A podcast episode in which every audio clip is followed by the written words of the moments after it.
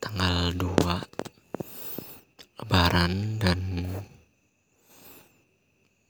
untuk gak untuk pertama kali sih memang belakangan gue dan keluarga nggak ke mana-mana.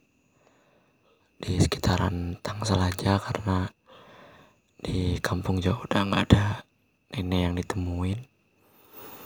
Di rumah nenek dari Umi aja nyokap di Pamulang MA dan ke rumah salah satu saudara bokap di Pamulang Sinar Pamulang. Selesai dari situ langsung balik dan udah sih kayaknya nggak ada hmm,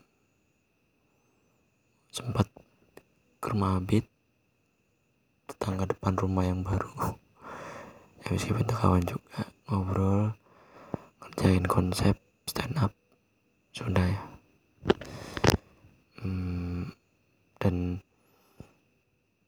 di lebaran kali ini gue berusaha nge-reach beberapa orang-orang yang memang gue ngerasa perlu gue reach ulang dan keep in touch gitu. Ya gak banyak ya tapi gue coba personal chat ngucapin maaf lahir batin. Ya gitu sih